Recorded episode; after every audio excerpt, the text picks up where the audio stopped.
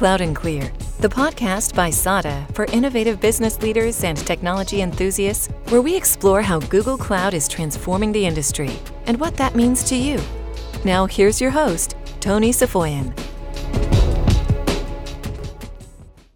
All right, let's welcome our very special guest uh, this morning.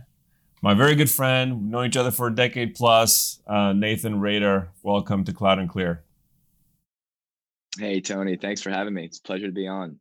It's great to be reconnected after all that time we spent together on the ground, you know, selling together, doing work together with Google Cloud, and now in your new role. Um, do you want to tell us about what you're doing now at uh, Parsable? Thank you. Yeah, it'd be great, Tony. And I'll I'll try to keep all of our uh, personal stories to a limited, but I've, I, do have some stories that we've got to share with the group for sure. But I um, just joined Parsable about nine months ago as their chief revenue officer spent 11 years at Google Cloud and prior to that with Oracle and IBM before that. But I just joined Parsable as a CRO, working on um, all of our expansion opportunities and growing our sales teams globally. Parsable, at a very high level, we exist to solve some problems that industrial companies have. And those problems are really around speed and how their processes adjust and how their workforce adjusts to changes. And as we know and you know very well, a lot of these companies are dealing with uh, an aging workforce, a lot of tribal knowledge, and a lot of this data is captured in static processes. So our, our mantra is we exist to empower these industrial workers with modern digital tools to improve productivity, safety, and quality of the products. And so that's uh, joined nine months ago. It's been a great experience.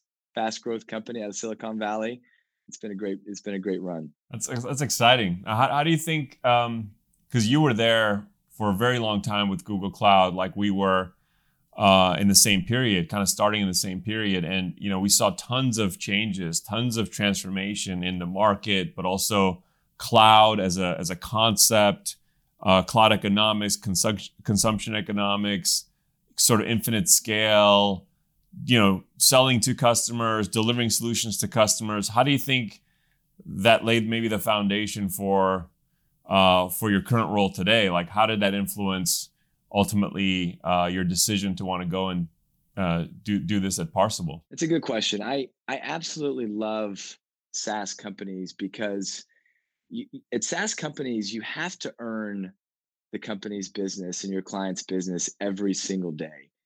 And you think about what Google did so well is they built a brand around earning the trust and the loyalty of consumers every day with, with an amazing search engine. And they took that and and modified it to the enterprise and with cloud and what we used to be called Google Enterprise.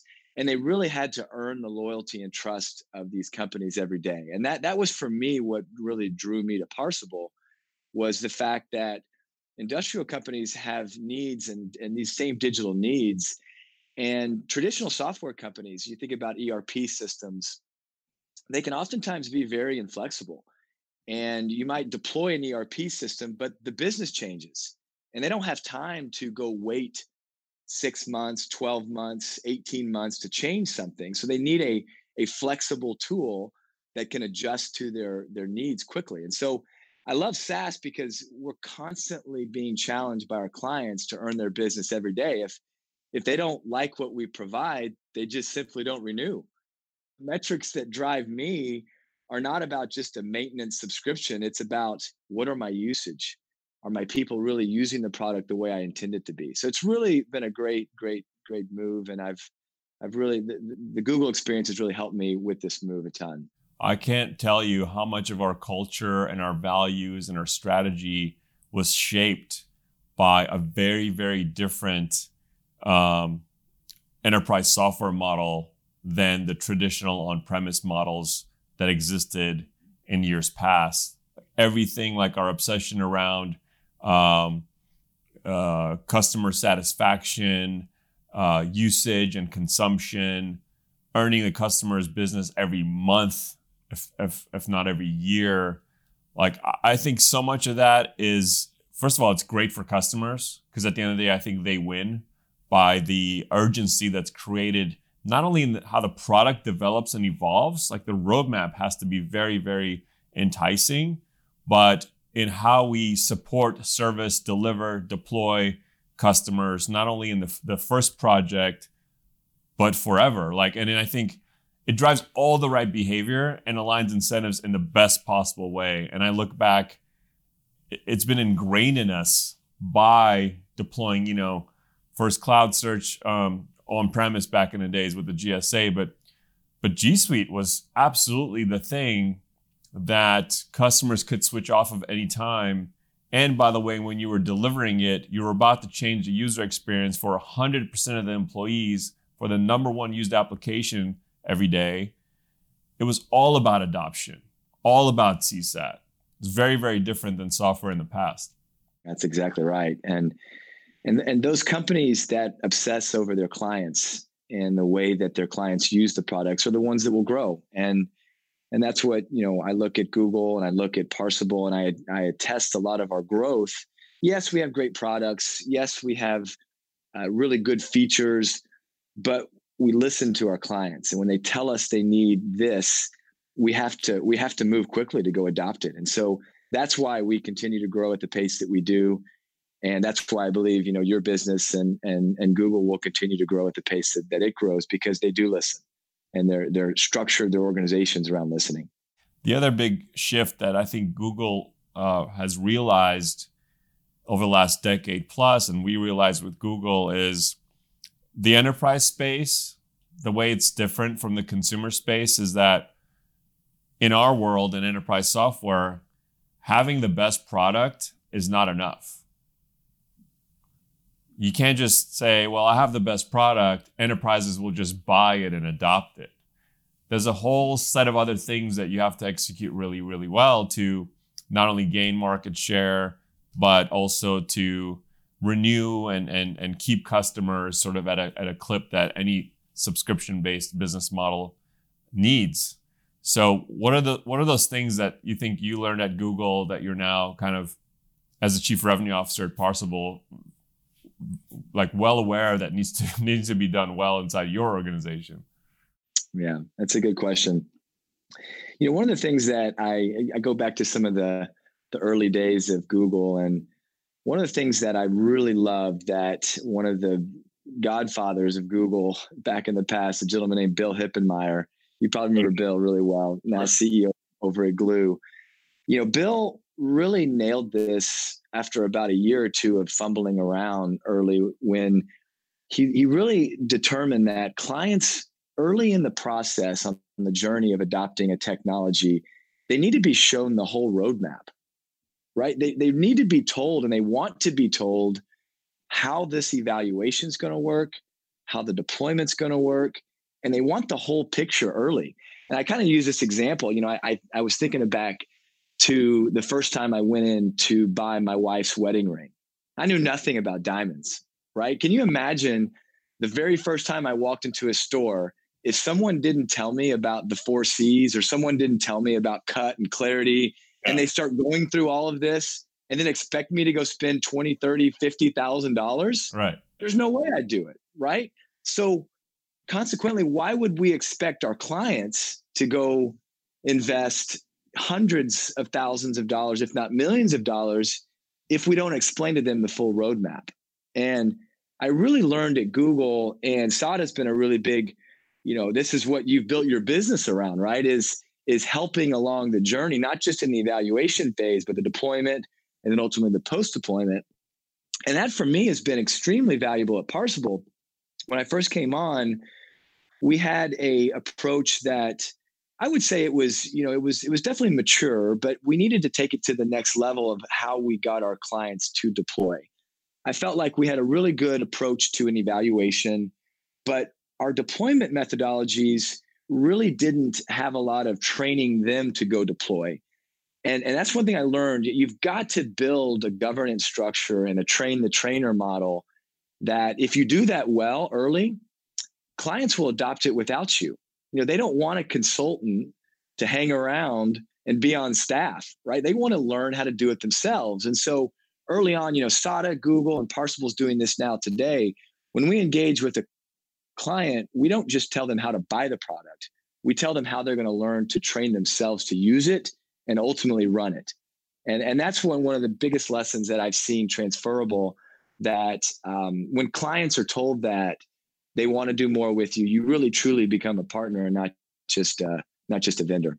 Yeah, I think in SaaS or anything transformational, and we, we had to, and I think by virtue of being smaller, like we didn't really have a choice to have this approach, but it's really served us well. And I think it's actually starting to resonate even the, to, to the largest enterprise buyers of, of, of, of G Suite, GCP, et cetera, is our approach around like sending, you know, the SWAT team to do implementations. It's actually much more oriented on, yes, ensuring implementation success, ensuring adoption, removing risk, being like that ultimate guide, um, and and using all of our you know prescribed uh, prescribed methodology, past performance experience to ensure success. But at the same time, what we're actually doing is enabling the customer to be very very self sufficient by the time that we're done, and that's different than again traditional enterprise software develop, uh, developed uh, for and delivered like in the uh, enterprise by GSIs, who their whole model is around how many bodies can we throw at a problem, at what utilization rate, for how many years. right.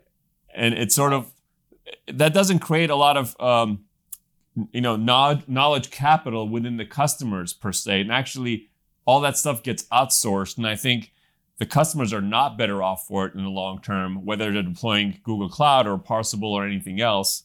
And um, I think just by by virtue of being smaller and not having 50 people to put on projects, we were forced to create a very different implementation approach that was as um, as efficient as possible, which required us to enable customers to be pretty self-sufficient when they're done. Of course, you and I will send people back to do other work that's more complicated, but that's only when uh, they really need it, not like we're just sticking around to maximize our professional services revenue dollars.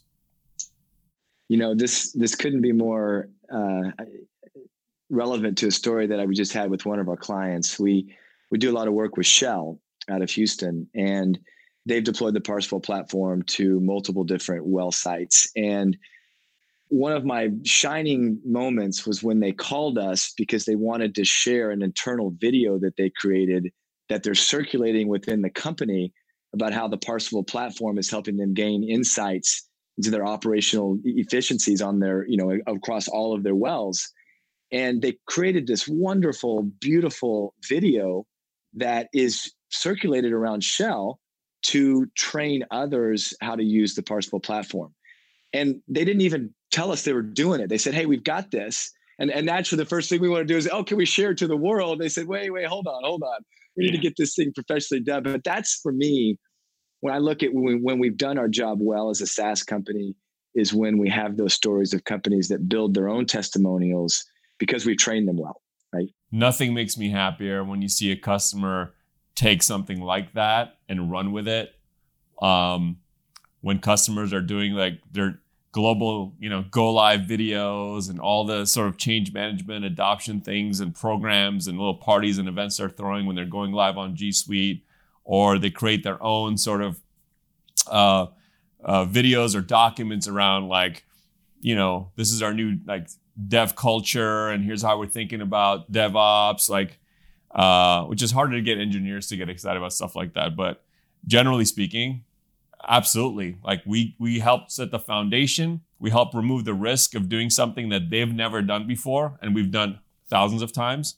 And then beyond that i think our success is measured by literally how uh, self-sufficient a customer co- becomes after. And, and here's the other beautiful thing about consumption economics and subscription economics is that if you can enable your customer to increase usage on their own over time you're benefiting from that, right? Like if you don't have to deploy additional professional services for them to adopt more of the platform, and you're partic- you know, like us, we we resell quite a bit, especially in corp and, and, and enterprise for G Suite, et cetera. But if that usage goes up and they're doing it on their own, that is a huge benefit to to SADA. So like all the all the incentives and to and to Google and to Parsable, incentives again in this model are beautifully aligned to promote and motivate our ability to enable customers, not like hoard knowledge and force them to outsource things to us just to be successful on these platforms. You couldn't have said it better. I, I don't, I can't remember a time. I've been in, in technology for 20 years. I can't remember a time when the goals of the software vendor and the goals of the clients were more aligned. If they don't use the SaaS, everybody in the ecosystem loses.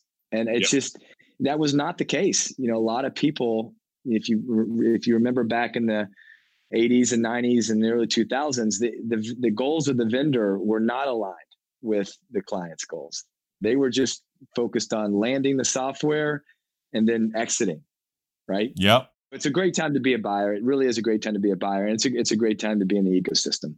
Yeah, and it creates the right kind of competitive pressure for everyone to get better as well. We all have to earn our keep month over month, year over year.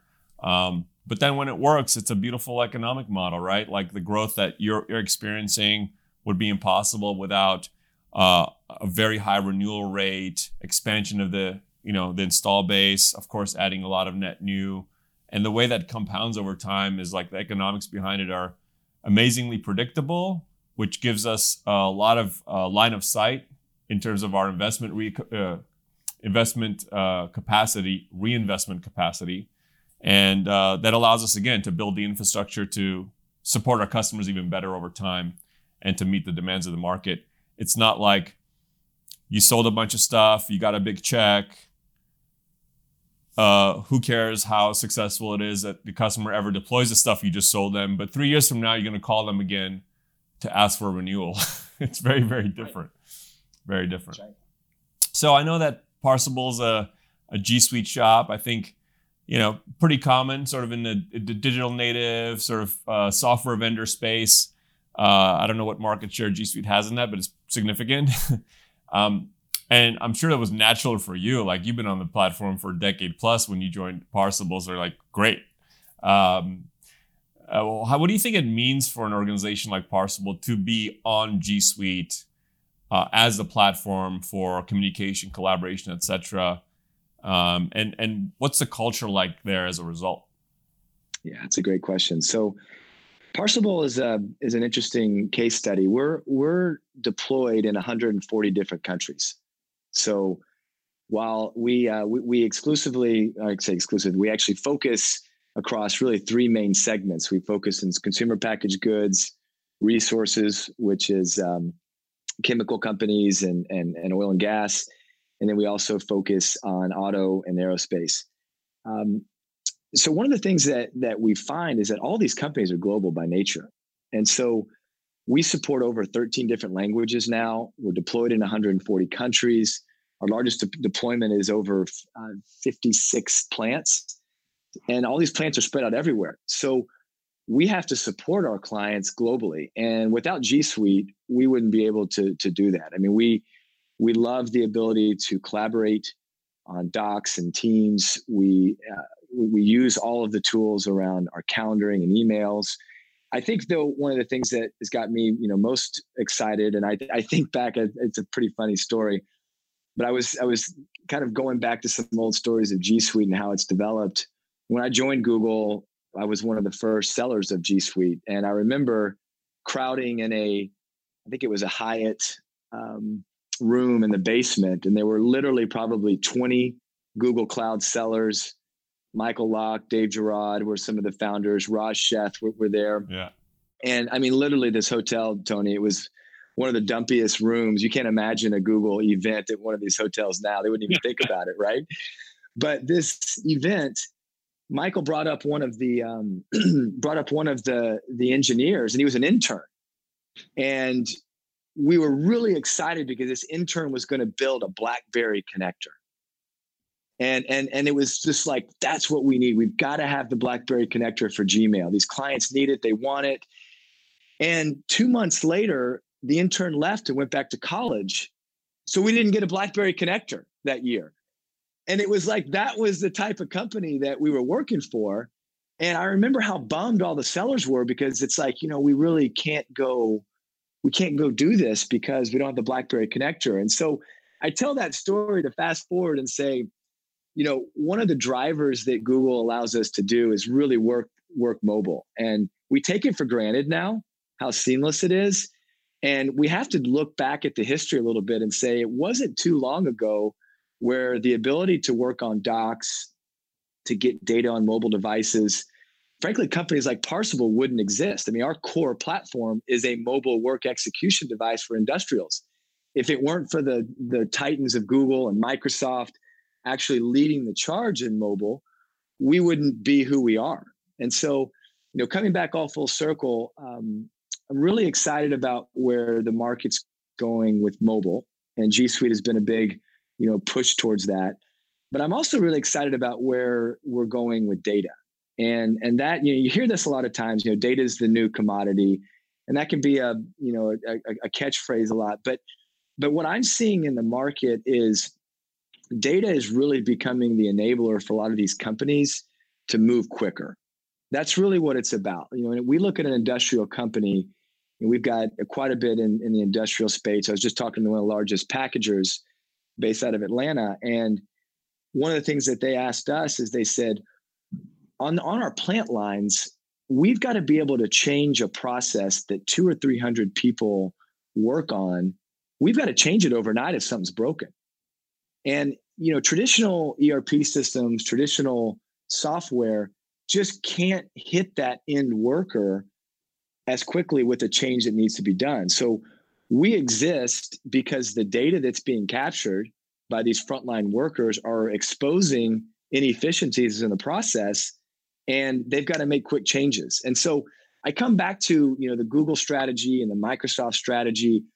The better that these cloud companies can help enable these manufacturing companies, enable us to capture data and do more with it, the better the ecosystem is going to grow. And ultimately, the better these companies that we serve are going to be able to move faster. Yeah, the amount of data being produced these days obviously is, is immense. And again, five, ten years ago, the challenge was like, how do we even store this data? How do we get the data? How do we have these smart devices that can generate like the bits that tell us how these physical world things are performing, right? And I think the the data gathering and the cost of storage for data like has made that like that's not the issue anymore. But I do agree that especially when you talk about the need for traditional industrials to completely transform both culturally, strategically, uh, business process wise, and so on. Um, is is the data is going to unlock that that opportunity, but only if they're able to uh, make sense of the data, create insights out of out of the data, and create actionable um, uh, sort of t- even t- tactical decisions have to be made out of the data. And I think that's whoever's able to do that best as a customer is obviously going to have a huge advantage over its peers that haven't really mastered that. That's right. No, you're exactly right. And and you know what we're really bullish on, and you think about the three main cloud providers, what they've done so well is they've created this um, API based infrastructure that you could go get parts of your service really easy and you can integrate them into your core product. So, you know, we've integrated some core functionality from Google into our data analytics and some of our insights. And one of the things that that's enabled us to do is launch new products faster. And so the ecosystem of the cloud providers, Microsoft, Google, Amazon, they're they're really making it easy for companies like us to take functionality that our customers are telling us they want and, and, and integrate it really, really quickly. And so that allows me when I go to my customer success team and talk to them about what our clients are asking us to do, I don't have to go hire 10, 20, 30 engineers at Parsable to go build it. I go to Google, I go to Microsoft and I say, "Hey, can you can you help me with this?" And next thing I know, I've got a technology or an API that I plug into my product and it, and it helps me do it. That's real value. And, I, and I'm a digital native, but the same goes for you know whether or not you're a financial service company. You know, it doesn't make sense now to go staff up to go build these technologies when you can get it from uh, at a very very low cost you can get it from these providers yeah not only is it a cost thing but to your point it's a time to market thing and even in, let's say you'd, you'd solve for both you had unlimited funds and unlimited time like it'd be very debatable if you know you or i or any of our largest customers can build a better uh, ML engine than Google can, or better, you know, vision recognition, better text to speech, better analytics. Very hard to do it better than the people that do it for a living. And I think that's the magic and the secret sauce. And what's great about this modular approach, uh, the API based approach you're defining, actually, like if your application, core application runs on something else or on premise, doesn't mean that you can't benefit from some of those platform as a service offerings that are best in class. And you can sort of pick and choose. And I think that's really empowering for anybody that, like Parsable, uh, like your core business is your application, but also for large customers who are building, you know, their own applications in-house. Like the fact that they can benefit from Maps APIs for the best geolocation services, MLAI APIs, video recognition, BigQuery for like major data analytics, or so on and so forth. I, I think we're, you know, it's sort of a magical time to be in the in the business of software because then you can just really focus on the things that Google and others will never build. That's core and unique to you and your vertical and then you can still get best of breed from those uh, science fiction like offerings and APIs they're making available to everyone. So where do you see um, Parsable going in the next you know five years? And I think, look, um, it's an amazing time, amazing market.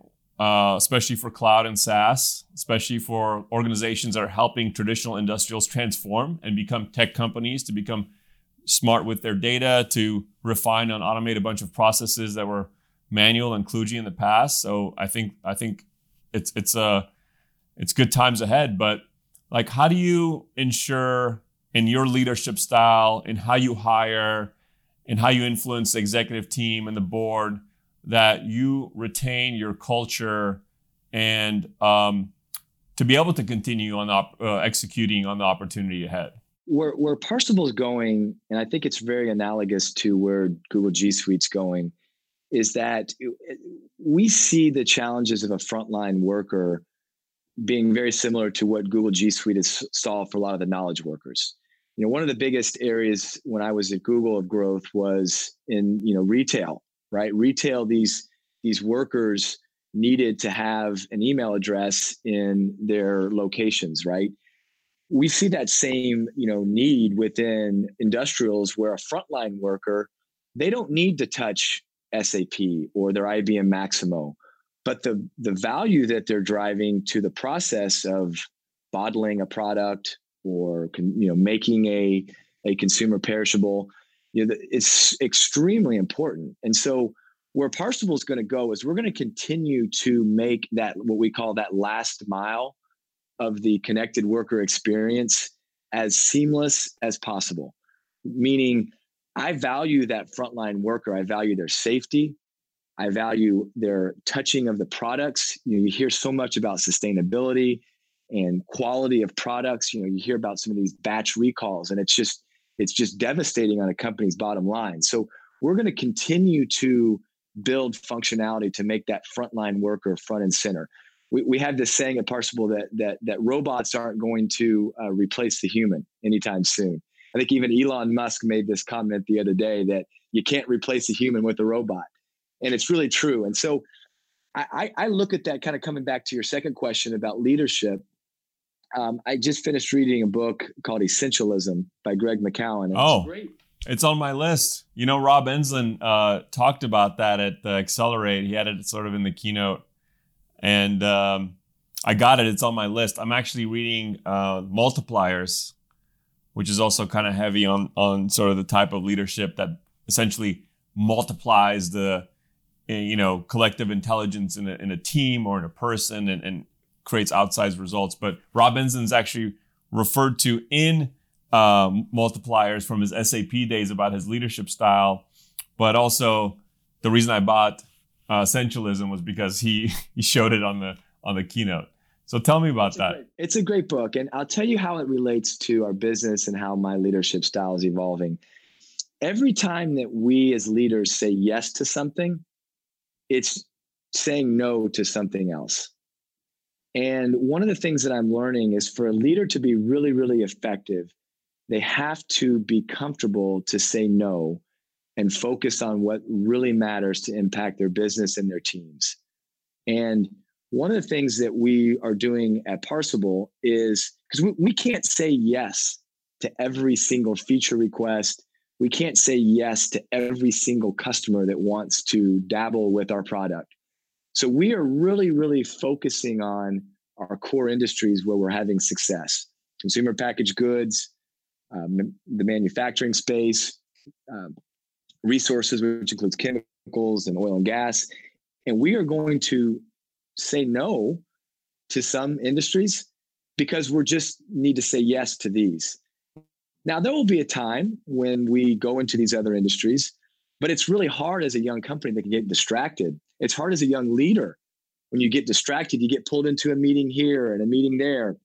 And I loved what, um, I, I always remember back Sergey Brin when um, he was leading Google for a while, um, or it might have been Larry Page actually when he was leading Google.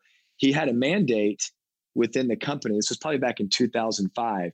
He sent an email out to the whole company that said, if you go to a meeting and there's not a decision maker in the meeting that can make a decision on the topic, you have my permission to leave the meeting. So, essentialism is about doing the things that matter and saying no to certain things and really, really um, driving towards you know what really matters. Uh, it's also about um, one of the most things important things that matters as a leader is your health, and we don't take for we take that for granted as leaders. We think that we're invincible, and we have to focus on some things like sleep. We've got to focus on on our health because if we say yes to everything and no to our health, you're going to be in a hospital.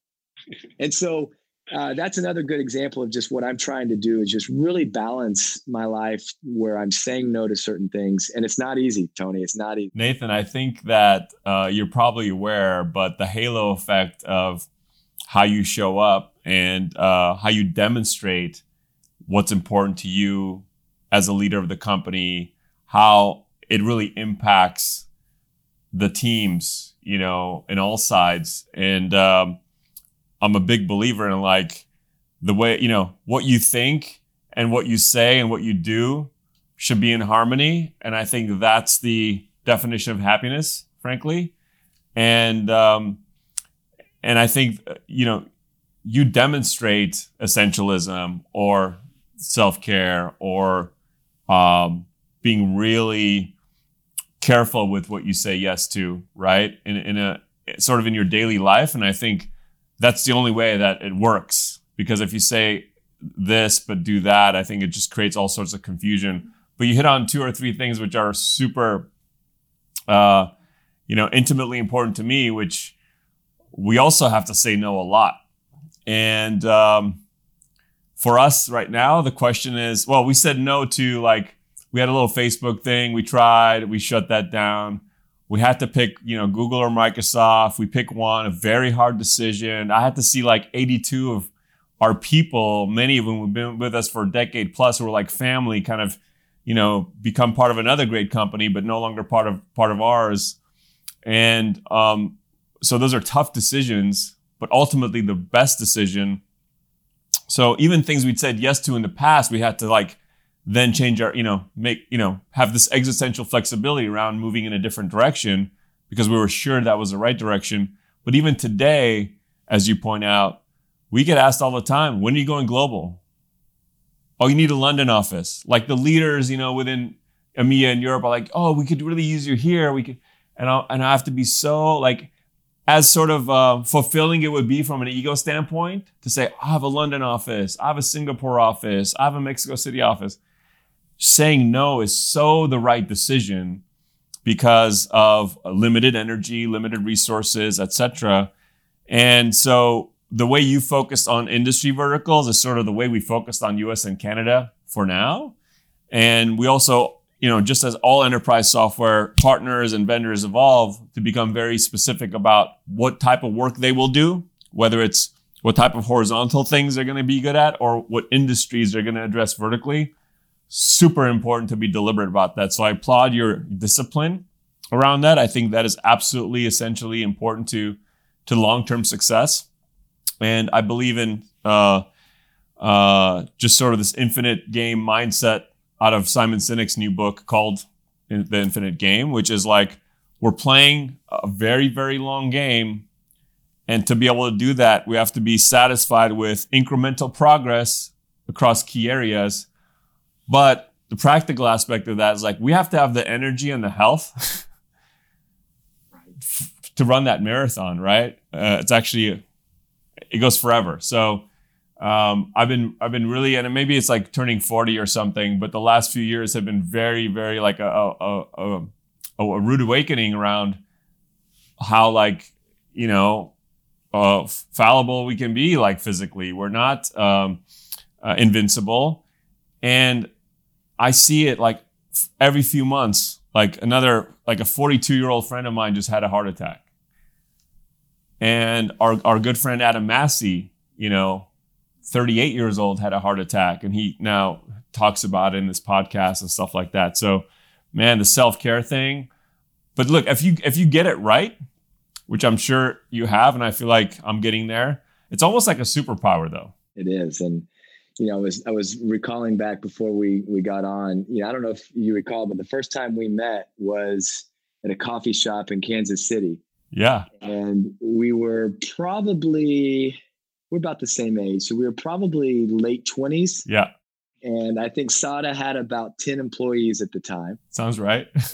and uh, we were talking about how we were going to go tackle H&R Block. I don't know if you remember that. Oh yeah. Yeah, yeah. And we never sold anything to H&R Block. Hopefully maybe Google has at some point now. Yeah. But um, I, I, I look back to that and I thought, you know, one of the things that we wanted to conquer the world, right? We, and we thought we could.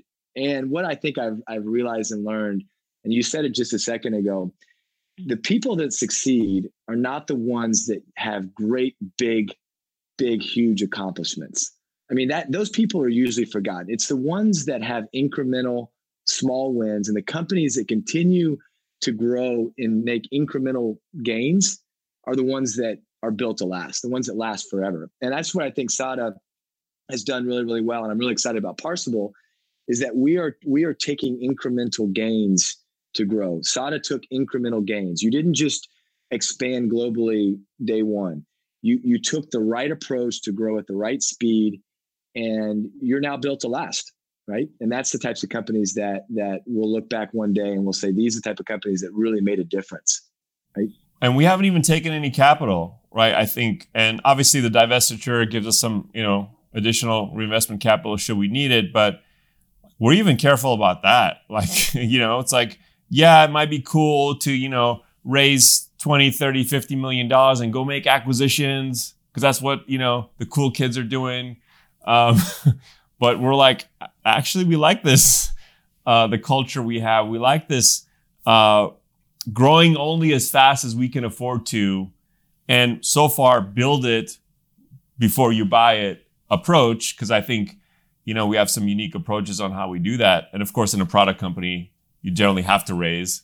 So we're blessed to be in services where you can take now 20 years to kind of get to where we are. But uh, but I think that discipline, saying no, I think that's exceptionally strong and good mm-hmm. words of wisdom to leave our audience with because all the things that we do can seem like uh, they were they were accomplished overnight and we totally like sacrifice everything to get there, including our health and all these things. But actually, what's most surprising is what can be achieved over a decade if you're just consistent about self care and how you execute. So, um, any last sort of words of wisdom for our listeners? If I could just put one word, I would say the mantra of patience is is so important, and you've got this um, I see some of your sellers. I think of people like Edmund, uh, who I've worked with before in the past, who's just got great amount of patience. You know, I get this question all the time. I, I, I probably do hundred interviews a month, and I get this question all the time. What are your best performing sellers? What do they have? And I answer this the same way every time.